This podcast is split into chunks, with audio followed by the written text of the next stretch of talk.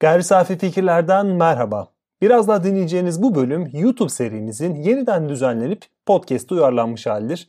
YouTube'da şayet bu yayını izlediyseniz haberiniz olmasını istedik. İyi dinlemeler.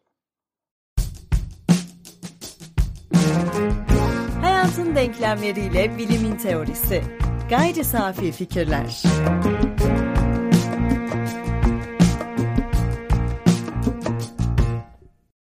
Gayri Safi Fikirler YouTube kanalından herkese merhaba. Ben Tansel Erdem Yılmaz. Ben Ömer Faikanlı. Teknoloji benim neyim oluyor diye soralım dedik. Ee, teknolojinin bizim neyimiz olduğunu anlatırken teknolojiden de faydalanmış olmamız çok iyi olur diye düşünüyorum. Bu arada bu kavram sanıyorum ki Ahmet İnam e, hocanın alıntısıydı. Doğru mu hatırlıyorum? Evet hatta böyle bir kitabı var yanılmıyorsam ben onun böyle bir konuşmasını dinlemiştim. Teknoloji benim neyim oluyor. Hani bugün bizim orada baz alacağımız veya gönderme yapacağımız şey şu. Ahmet Hoca o konuşmasında büyük bir ihtimalle kitabında da şunu söylüyordu. Teknoloji dediğimiz şey gitgide bedenimize doğru yaklaşıyor. Hatta onunla bütünleşiyor ve o yüzden de bu soru çok meşru. Teknoloji benim neyim oluyor veya neyim olacak? Ama biz burada biraz daha kişisel deneyimlerimizden gördüğünüz üzere teknolojiyi aktif olarak kullanan insanlar olarak biraz düşünmek, biraz konuşmak istiyoruz. Burada da ufak bir belki e, destek bekliyor olabiliriz Apple'dan en azından. Podcast'imizde de bahsettiğimiz üzere.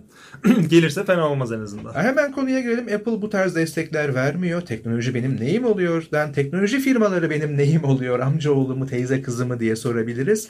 Ee, Apple buna ihtiyaç bile duymuyor. Biz tabii ki biraz espri yapıyoruz. Tabii. Ama gerçekleşirse hayır demeyiz. Apple'ın ihtiyaç duymaması da teknolojiyle ilgili tartışmalarımız derinleştiriyor. Çünkü teknolojik olarak tartışmalara girdiğimiz zaman bazı firmaların, bazı markaların bu tabi Starbucks örneğinde de görülebiliyor. Ondan da bir şeyler bekliyor olabiliriz. Gelirse mutlu oluruz. Ee, bazı firmalar aslında temel olarak bazı şeyleri sunmayarak öne çıkıyor. Yani teknolojinin e, belki de 10 yıl öncesinden tem, temel farkı Apple'ın yarattığı fark belki de bu. Bizlere bazı şeyleri sunmuyor ve sunmadığı şeyler üzerinden insanlarda bazı etkiler yaratabiliyor. Örneğin e, telefonlarında bazı girişler sunmuyor, bilgisayarlarında bazı özellikleri sunmuyor e, ve sunmadığı şeyler üzerinden çok yüksek fiyatlamalar yapıyor. Yani bu biraz teknolojinin mantığına aykırı gibi gelebiliyor. Her zaman yenilik, her zaman en iyisi, en yenisi olması gerekiyor ve e, teknoloji ilerledikçe fiyatların da düşmesi gerekiyor. Çünkü teknoloji gelişti, e, malzemeler ucuzlamaya başlıyor vesaire vesaire. Bu kolların tamamını kırmasına rağmen halen e, bir ne diyeyim ilgi odağı halinde. Teknolojinin kapitalizmle buluştuğu veya kapitalizmin teknolojiyle buluştuğu nokta bu. Sürekli inovasyon. Yani her yıl yeni bir şey bekliyoruz. Ama Apple'ın veya bu tarz firmaların veya o firmaları öne çıkaran şey şu. Bu inovasyonu oyun veya kural değiştirici şekilde yapabiliyor. Şimdi işin hemen kökenlerini yani teknoloji benim neyim oluyor? Sorun bu. Tansel Erdem'in de sorusu aslında bu. Elbette ki felsefi, epistemolojik göndermeleri yapacağız ama bu formatta biraz daha hafif bir yerlerde ulaşacağız. Kendi tecrübelerimizde. Ben ilk dokunmatik telefonumu hatırlıyorum. Ne kadar gerekliydi diye düşündükten sonra başka bir markanın hatta o zaman bir firma kampanya yapmıştı. Bir telekom firması. Onu almıştım ve satış politikası şuydu. İşte o zamanki amiyane tabirle abi Apple gibi. Şimdi neden bir şey bir şeyin gibisi olarak reklam amaçlı kullanılır? Tabii ki böyle kulaktan kulağa veya satıcıların kullandığı gibi ama o neden model olur? Yani Apple ne yapmıştı veya Steve Jobs ne yapmıştı? Tabii şahıs olarak değil ama o bir orkestra şefiydi. Hatırlarsınız belki siz de. Ve Diğer firmaların hemen hepsi o dönemde Apple gibi diye satmaya çalışıyordu. Çünkü aslında bir önceki bu kayıttan biraz önce bir podcast kaydı aldık. Onu dinleyin lütfen. Bununla eş zamanlı olarak yayında olacaktır. Hem YouTube kanalımızda hem diğer mecralarda. Değişim değeriyle kullanım değerinden bahsettik. Aslında Apple elbette ki çok yüksek bir değişim değeriyle e, ürünlerini pazara sunuyor. Yani çok pahalı işin Türkçesi ama kullanım değerleri de çok yüksek idi. Hala da yüksek. Aslında diğer firmalardan farkını tabii ki üzerine giydirilen imajla beraber, üzerine giydirilen anlamlarla beraber olmakla kaydıyla veya bunlarla beraber dediğim gibi bir şekilde o kullanım değerinin yüksek verimliliğiyle de sağlıyor. Yani bu bir reklam değildir. Hakikaten ben laptop konusunda Apple'dan şu ana kadar daha iyi bir makine kullanmadım veya bir bilgisayar kullanmadım. Ama bu da acaba ne kadar öznel? Yine soruyu hatırlatıyorum. Teknoloji bizim neyimiz oluyor? Çünkü mesela eşim kesinlikle bu sistemi kullanamıyor. PC tabanlı bir sistemde çok daha mutlu ve buna geçtiği zaman ya ben senin bilgisayarını kullanamıyorum. Hatta neden bu kadar para verdim buna bile diyor. Ya burada kullanım değeri kişiden kişiye göre değişiyor ve kişiden kişiye göre değişmesi orada bir kutuplaşma da yaratabiliyor. Herhalde teknolojinin sadece Apple özelinde e, kalmamak gerekiyor. Hatta tüketim e, konusunda biraz daha genel davran bakacak olursak tüketim konusunda teknolojinin dair olduğu tüketim malzemeleri konusunda çok büyük bir kutuplaşma var. Yani e, bu kutuplaşma da çoğunlukla markalardan bağımsız. Yani markaların sunmak istediği, markaların ortaya attığı tartışmalardan bağımsız olarak ilerliyor ve e, belki de markaların bundan haberi bile yok. Yani Apple bunları üretirken insanlar e, benim ürünlerimi alsın ama sadece bunu kullansın ve diğerleri de e, buna hiç ilgi duymasın diye düşünmüş müdür onu bilmiyorum. Belki de düşünmüşlerdir. E, markaların tasarım boyutunu yani tasarım derken imajının tasarlandığı boyutu hiç hafife alma. Ama bence de birinci amaç asla bu değildir. Yani Apple, Samsung ve diğerleri sanırım bu reklam değil değil mi yine? Ben burada biraz tedirgin oluyorum ama tüm bu firmalar elbette ki nasıl teknik yani artık bu teknik bir tabir oldu. Fanboylar yaratırız diye uğraşmıyorum. Onların bazı departmanları elbette bunun için uğraşıyordur. Ama yine teknoloji benim neyim oluyor sorusuyla bağlı olarak neden takım taraftarlığı gibi tamamen işlevleri üzerinden veya hadi hepsini geçelim. Kendimizi iyi hissedeceğimiz ürünler, tüketim malzemeleri üzerinden fanboyluk, böyle bir militanlık geliştiriyoruz. Yani ben başka YouTube kanallarında da takip ediyorum teknolojiye ilgimden dolayı. Ve bu tüketim dünyasında anlamaya çalışan bir akademisyen olarak işin o boyutuyla bir felsefeci olarak yani bunun militanı niye insan olur? Yani Androidçiler ve iOS'çiler yani Apple'cılar bölünmesi ne zaman gitti bu dünya veya dünyada mı oluyor? Yoksa ülkemizde özel bir durum mu var? Yani biz unik, biricik bir e, kültürel kodlanma içinde miyiz? Hemen dağılıp bir şeylerin taraftarı olup onların sıkı holiganı olabiliyoruz. Yani ihtiyaçlarımı hangisi karşılıyor sorusunu çok çok oldu geçeli kabul ediyorum. Çünkü bu telefonların veya bu bilgisayarların çok daha azıyla aslında çoğumuzun bizler dahil ihtiyaçları karşılanabilir. Ama dikkatinizi çekiyorum. Acaba bundan 10 yıl önce, 5 yıl önce hatta birkaç yıl önce böyle bir ortamda, böyle bir cihazla önümüzde bunlar varken çekim yapma ihtiyacı duyacağımız aklımıza gelir miydi? Şimdi burada başka bir aslında felsefi veya sosyolojik konu da gündeme geliyor. İhtiyaçlar mı bu aletleri yarattı? Bu aletler mi yeni ihtiyaçlarımızın sebebi oluyor? Burada belki de deneyimden bahsetmek gerekiyor. Çünkü bu aletlerin, bu aygıtların bize sattığı bir deneyim var ve 2019 dünyasında e, deneyim bizden biraz uzaklaşmış gibi görünüyor. Yani ihtiyacımız olan şeyleri kullanıyor olabiliriz ve bu çok normal olabilir. Fakat e, şöyle bir örnek verebilirim. Herkes video çekiyor. Fakat 10 yıl öncesinde, 15 yıl öncesinde 720p olarak tanımladığımız yahut 1080p, Full HD, HD olarak çözünürlükte videolar çekilebileceğini tartışıyor olsaydık yani cebimizde taşıdığımız şeyle bunları çekebiliyor olacağımızı biliyor olsaydık çok heyecanlanırdık ve herkesin aklında ilk olarak şu belirirdi. Kesin bir film çekerim. Kesin bir kısa film çekerim diye herkes bunu söylerdi. Fakat kimse bunu çekmedi. Yani 32 MB hafızalı e, VGA kameralı telefonları olan herkes ileride kendi içinden bir Tarantino ortaya çıkacağını düşünse de kameralar ortaya çıktıktan ve iyice geliştikten sonra ve belki de 20 yıl önce filmlerde kullanılan kameraları şu an cebimizde taşıyor olmamızdan hatta bu e, video çekmemize vesile olan bir telefon kamera bile değil cebimizden çıkardığımız e, basit bir telefon hatta şu an çağımızdaki e, gelişmelere göre. Burada şöyle bir sorun ortaya çıkıyor bana kalırsa.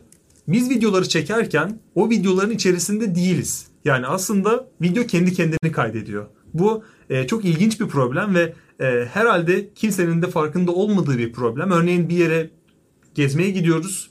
E, İtalya'ya gidiyoruz diyelim. Kolezyumu Kolezyum'a girdik. Orayı videoya çekiyoruz. Ve video çekerken sadece o anda kamerayı tutan kişi olarak varız. Yani deneyimin sahibi değiliz. Hiçbir zamanda olmayacağız. Çünkü çektiğimiz videoların hemen hemen hiçbirini izlemiyoruz. İzlemediğimiz için de onlara sahip de olamıyoruz. Çok doğru. Hemen şöyle bir e, zaten gördünüz. Biz podcast kaydı yaparken görmüyorsunuz. Aslında aynı şeyleri yapıyoruz. E, senin söylediklerinden bazı notlar aldım. Ka, tabii ki mikrofon da burada olduğu için belki o tuş sesleri gelmiştir ama konuya çok uyumlu olduğu için hiç çekinmedim. Evet aslına bakarsan dönemimiz yani çağımız bir başka adlandırma yapmak gerekirse hani bilgi çağı, endüstri 4.0 hatta 4.5'a doğru gidiyor vesaire derken aslında deneyim çağı. Yani tam tersi aslında günümüzde her şey deneyim.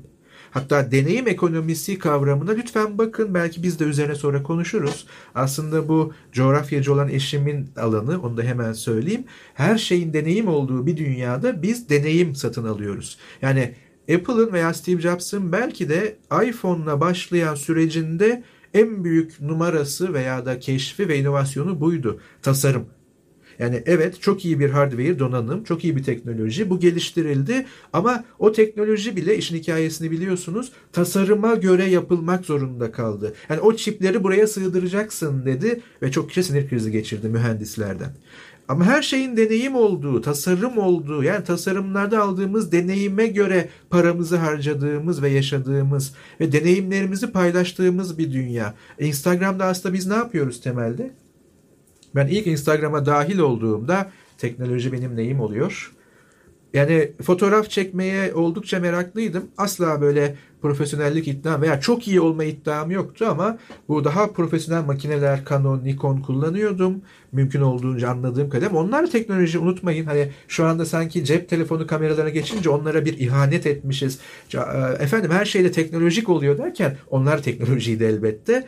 Ama oradan geçişinde Instagram'da ben çektiğim hani ucundan biraz estetik, sanatsal fotoğrafları paylaşacağımı düşünürken şimdi bütün bir profilime bakıyorum. Siz de bakın kendinizinkine.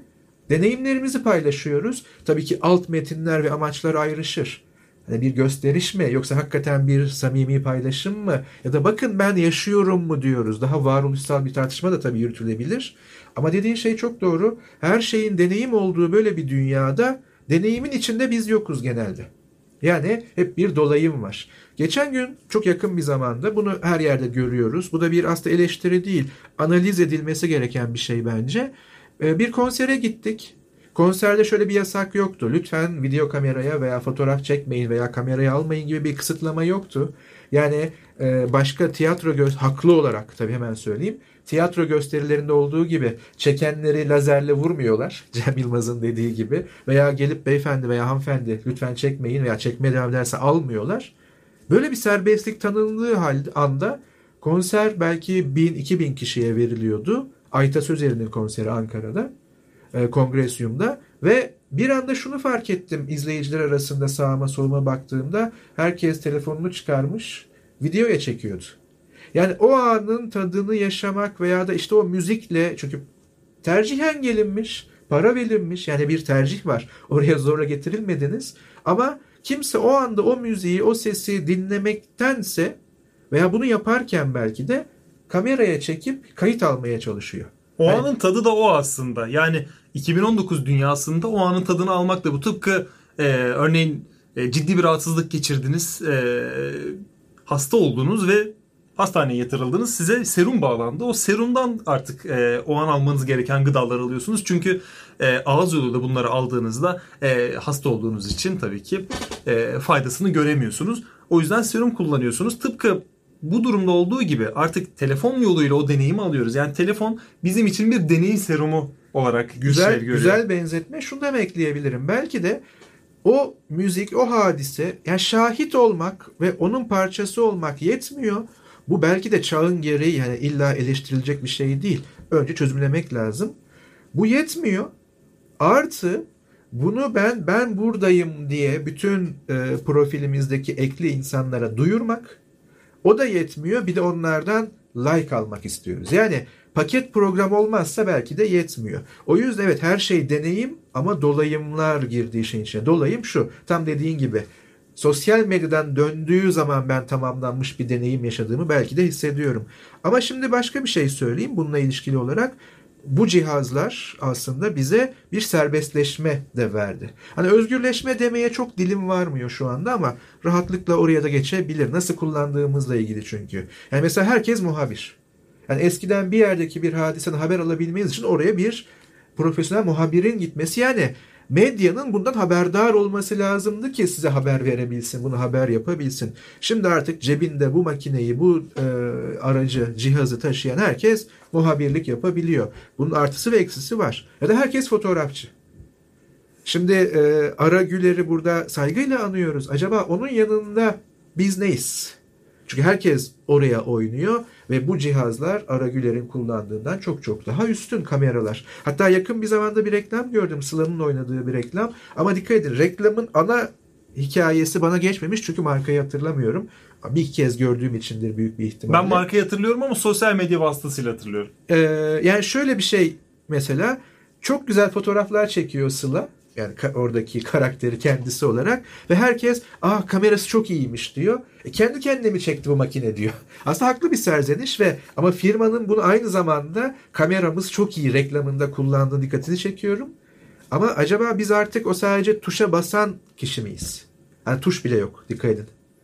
Şimdi fotoğrafçılık mesela nereye gidiyor? Bu çok enteresan sanat tarihi açısından çünkü fotoğrafla beraber tablolar, acaba devam edecek mi? Yani olanı olduğu gibi resmetme artık fotoğrafa mı devredilecek tartışmasıyla beraber karşı kıyıdan da şu gelmişti. Fotoğraf bir sanat mı?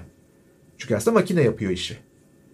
Şimdi orada tabii hemen şunu söyleyeyim. Hem ben fotoğrafla ilgilenen biri olarak hani Ara Güler'i de ve benzeri büyük sanatçıları da anmak adına veya da burada haklarını teslim, teslim etmek adına fotoğraf bulunduğunuz konum ve gözdür önce bir kompozisyondur. Yani bir yere durup o tuşa basmanız veya ne güzel bir manzara bunu HDR çekeyim demeniz çok önemli değil. Doğru konumda doğru kompozisyonu kurabilmektir ve evet bu sanattır benim görüşüme göre. Ama bu tartışma şimdi nereye geldi? Artık herkesin cebinde böyle bir makine olduğu için ve bu artık o Canon ve Nikon'u bile sallayacak kadar iyi makineler, iyi foto lensler ve böyle bir dünyada herkes fotoğrafçı. Bir şey herkes olunca, her şey olunca değeri düşüyor ve tartışılmaya başlanıyor. Şimdi son söyleyeceğim şey bununla ilişkili olarak mesela yeni Apple'ın yeni telefonu iPhone 11 özellikle Pro artık bir telefon değil. Yani bu çok belli ki biz bir teknoloji neyim oluyor sorusuyla sadece bu işe giriyoruz ama bir teknoloji kanalı değiliz ama iPhone 11 Pro artık bir telefon değil. Belli ki artık kamera üzerinden ve yayıncılık, içerik üretme üzerinden bir yere gidiyor Apple. Yani buraya oynuyor. Çektiği videolar da bunu gösteriyor. Evet çünkü yeni iPhone'un 11 e, Pro'da bütün kameralar aynı anda çekim yapabiliyor. Yani siz bir yerde bir canlı yayın yapabilirsiniz aynı televizyoncular gibi. Ki televizyon kalitesinin bir tık üstünde bile olabilir. Neredeyse hatta belki de öyle. Yani telefon yani birini telefon edebilmek ve iletişim bu makinelerin, bu aygıtların artık talih bir özelliği. Yani canlı yayın ünitesi var cebimde. Artı bununla telefon da edebiliyorum demeye başlayacağız. Şimdi bundan sonra gideceği inovasyon büyük ihtimal oralardan gelecek. Şimdi herkes kameraya veya lenslere oynuyor ama belki bambaşka bir özellik gelecek. Ama mesela şu dikkat çekiyor, dikkatimi çekiyor. Görüntülü konuşma bizim çocukluğumuzun itopyasıydı. Yani bilim kurgusuydu. Tabii o zaman böyle e, uzay yolunda yani Star Trek'te vesaire işte o konuşmalar şeyler o cep telefonu bir görüntülü bile değildi. Ama bir de birbirimizi görerek konuşacağız diyorduk. Bu ilk kez Türkiye'ye olduğunda çok da ilgi görmedi. Çeşitli sebepleri olabilir. Belki de görerek konuşmak çok da hoşumuza gitmiyor belli koşullardan dolayı. Ama genelde işte bu Skype veya FaceTime veya benzeri görüntülü konuşma aplikasyonları, aygıt, e, uygulamaları ancak böyle yurt dışındayken kullanılıyor veya da işte iş için yani bir toplantı ortamında veya bir telekonferans ortamında kullanılıyor. Ama biz hala yakınlarımızla görüntülü konuşmayı her gün her an kullanmıyoruz. İmkanımız olduğu halde. Yani bize bazı imkanlar sunulduğu zaman kullanmamak da bir tercih olabiliyor ve özel bir direnç yüzünden değil. En amiyat tabirle tutmuyor. İşte o yüzden aslında o soru benim için önemli. İhtiyaçlar mı teknolojiyi itiyor Teknoloji mi ihtiyaçlarımızı bir yere getiriyor veya yeni ihtiyaçlar doğuruyor? Şimdi böyle bir dünyada bence çok anlamlı bir soru. Teknoloji benim neyim oluyor? Yani hem Skype örneğinden hem de diğer teknolojik e, ürünler örneğinde şöyle bir şeyden bahsedebiliriz.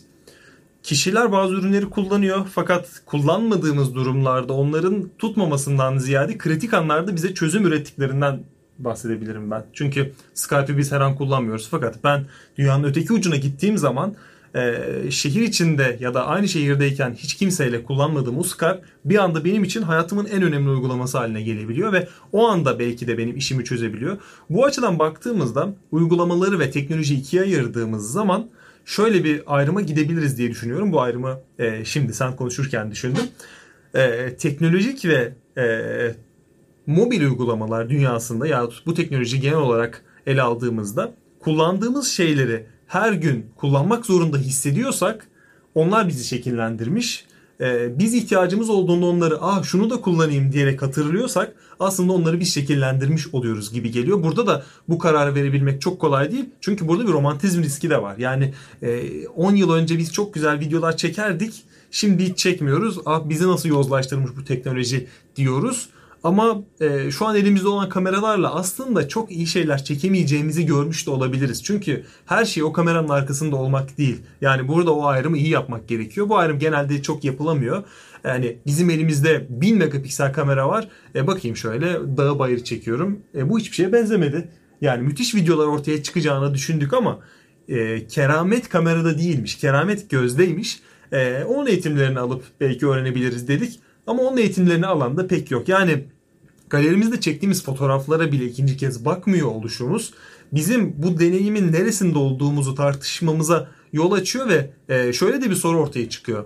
Biz şu an deneyimleyen konumundan deneyimleten konumuna geçtik. Fakat bizim bu yolladığımız deneyimler karşı tarafta bir anlam buluyor mu? Yani biz Instagram'a, Facebook'a bir şeyler yüklüyoruz fakat karşı taraf bunu alıyor mu? Yoksa işte medium is the new message. Yani sadece evet. Facebook'ta yahut Instagram'da bir şeyler depolanıyor ve yine içeride kalıyor. Yani herkes başkaları için bir şeyleri yaşarken kimse kendisi için hiçbir şey yaşamıyor ve kimse de dolayısıyla başkalarına hiçbir şey yaşatamıyor. Olabilir mi? Kuvvetle muhtemel ama e, sanırım Okan Bayülgen'in programında görmüştüm. Orada bir hoca veya işte katılımcı konuk bunu söylemişti. Ki durumu açıklıyor bence. Mesela biz Instagram'da özellikle ama Facebook'ta aynı. Mesela hemen şöyle bir deneyimimi söyleyeyim. O bahsettiğim konserde tam önümde sağda orta yaş üstü bir hanımefendi oturuyordu. Konser boyunca tam dediğim gibi ara ara çekimler yaptı ve görüyorum çok yakınımda çekimi yapıp hemen birine gönderiyor. Ya WhatsApp'ta ya Instagram'da ya Facebook'ta paylaşıyor. Ama arada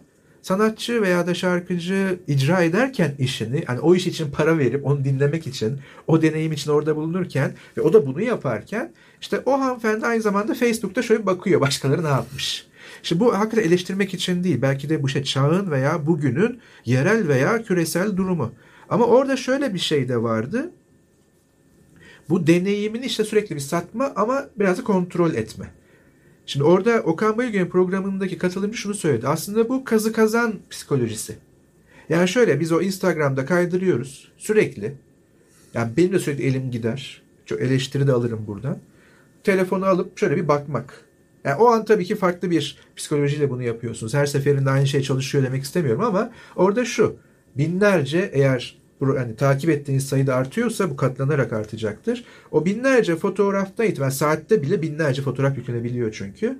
Aslında kazı kazanda tutturmaya çalışıyorsunuz. Hoşunuza gidecek estetik piyangoyu. Olmadı. Olmadı. Belki bir, bir sonraki, belki bir sonraki, belki bir sonraki. Aradığınız her şey olabilir. Belki bir sonraki. Ama o arada da arayı kapatıyorsun. Tabii. Çünkü e, şu an kullandığın teknolojinin ve kullandığın mobil uygulamaların temel bir e, ortaya çıkardığı sonuç var.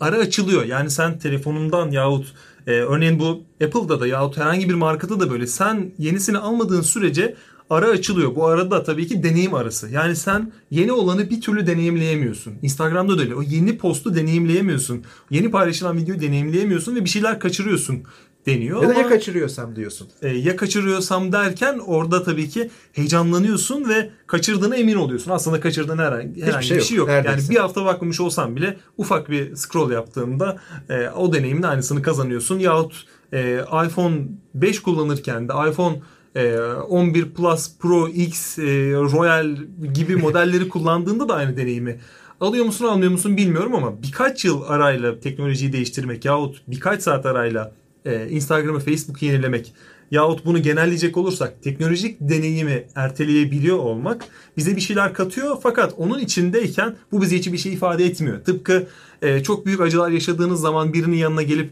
bunu da atlatırsın ya geçer gider deyip yanından ayrılması ve senin bundan bir e, sonuç çıkarmanı beklemesi gibi. Yani sen tabii ki bunun geçip gideceğini biliyorsun. Yani Instagram'da da şu an çok büyük bir şey kaçırmadığını biliyorsun. Ama ya kaçırıyorsam diyorsun. Acı çekerken sen e, büyük bir mutsuzluk içindeyken de böyle. E, sen onun içindeyken aslında muhakeme yeteneğini kaybetmiş oluyorsun. Teknoloji konusunda da. Belki benim yapacağım ayrım bu olabilir. Aa, şuna son bir dikkat çekelim ve ilk denememiz burada bitsin bence. Muhakeme yeteneği güzel bir tespit oldu. Teknoloji benim neyim oluyor derken tabii bugün sosyal medyaya biraz ister istemez belki de eğildik veya çözümlemeye çalıştık. Daha soft bir yerden böyle daha e, hafif bir yerden kendi deneyimlerimiz üzerinden.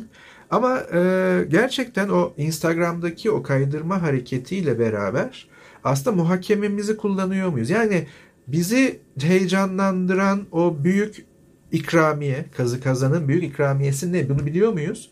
Yoksa doğrudan bir reflekse mi artık güveniyoruz? Hoşuma gitti, hoşuma gitti, merak ettim. Aa, hoşuma gitti, gitmedi. Bu ne ki? Like.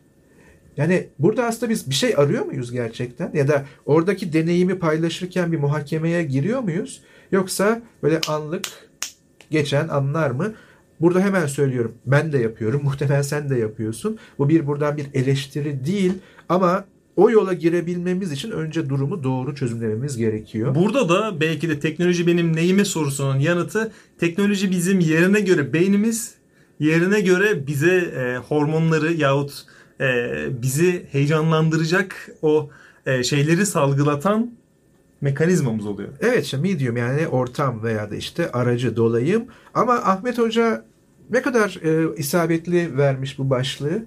Teknoloji benim neyim oluyor ve cihazlar yani device dediğimiz İngilizce bu cihazlar gitgide vücudumuzla bütünleşiyor. Yani giyilebilir cihazlar vesaire de öte ama belki de şu hardware, şu donanım henüz vücudumla örtüşmedi. Şu anda sadece ergonomisi üzerinden bir avantaj sağlıyor. Ama anlamı, imajı ve yarattığı dünya çoktan benim kendi kimliğimle, benliğimle bütünleşmiş olabilir. Şimdi eğer böyleyse buradan bir analize başlayabiliriz ki sanırım Black Mirror bizden önce yaptı. Black Mirror yaptı ve Black Mirror'ın olduğu dünyada yani bizim teknolojiyle iç içe olduğumuz daha da açık olacak şekilde teknolojinin bizim içimizde olduğu dünyada teknoloji benim neyim oluyor sorusunun yanıtı basit. Teknoloji benim her şeyim. Belki de ben teknolojiyim. Bizim teknolojik olmayacağımızı hep birlikte göreceğiz. Belki de bunu diğer videolarımızda yahut podcastimize tartışırız. Biz takip etmeye devam edin. Görüşmek üzere. Görüşmek üzere. Hayatın denklemleriyle bilimin teorisi. Gayri safi fikirler.